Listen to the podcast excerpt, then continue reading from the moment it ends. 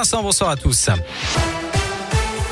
Et à la une de l'actu Emmanuel Macron qui assume totalement ses propos sur les non-vaccinés dans une interview accordée aux Parisiens. Il avait déclaré vouloir les emmerder jusqu'au bout. Le chef de l'État s'est exprimé tout à l'heure dans le cadre de la présidence française de l'Union européenne. Être citoyen, c'est, je cite, avoir des droits et des devoirs et ce sont d'abord des devoirs. Le concept de liberté s'arrête là où la liberté de l'autre est entravée. Voilà ce qu'a déclaré le président de la République qui en a profité pour évoquer le passe vaccinal adopté hier en première euh, lecture euh, à l'Assemblée nationale.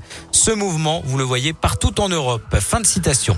Dans ce contexte, notez ces quelques changements dans les protocoles sanitaires. Aujourd'hui, plusieurs annonces ont été faites pour euh, faire face à l'explosion du nombre de cas. Près de 410 000 hein, sur les dernières 24 heures. Dans les écoles, plus de 9 200 classes sont fermées. Les enfants en cas contact n'auront plus à refaire un test antigénique en cas de nouveaux cas positifs la même semaine dans la même classe. Côté dépistage justement, il n'est plus nécessaire de passer un test PCR en cas de test antigénique positif.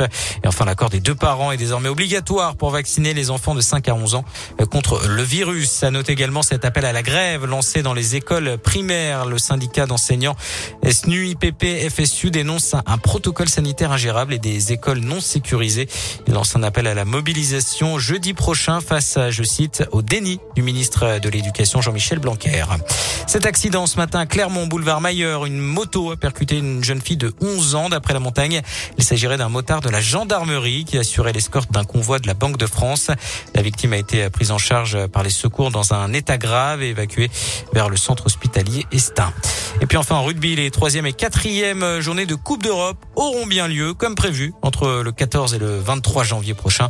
Dans ce contexte de crise sanitaire, le sport est redevenu un motif impérieux pour les déplacements entre la France et le Royaume-Uni. La SM doit recevoir Sale le 16 janvier avant de jouer sur la pelouse de l'Ulster le 22. Merci beaucoup.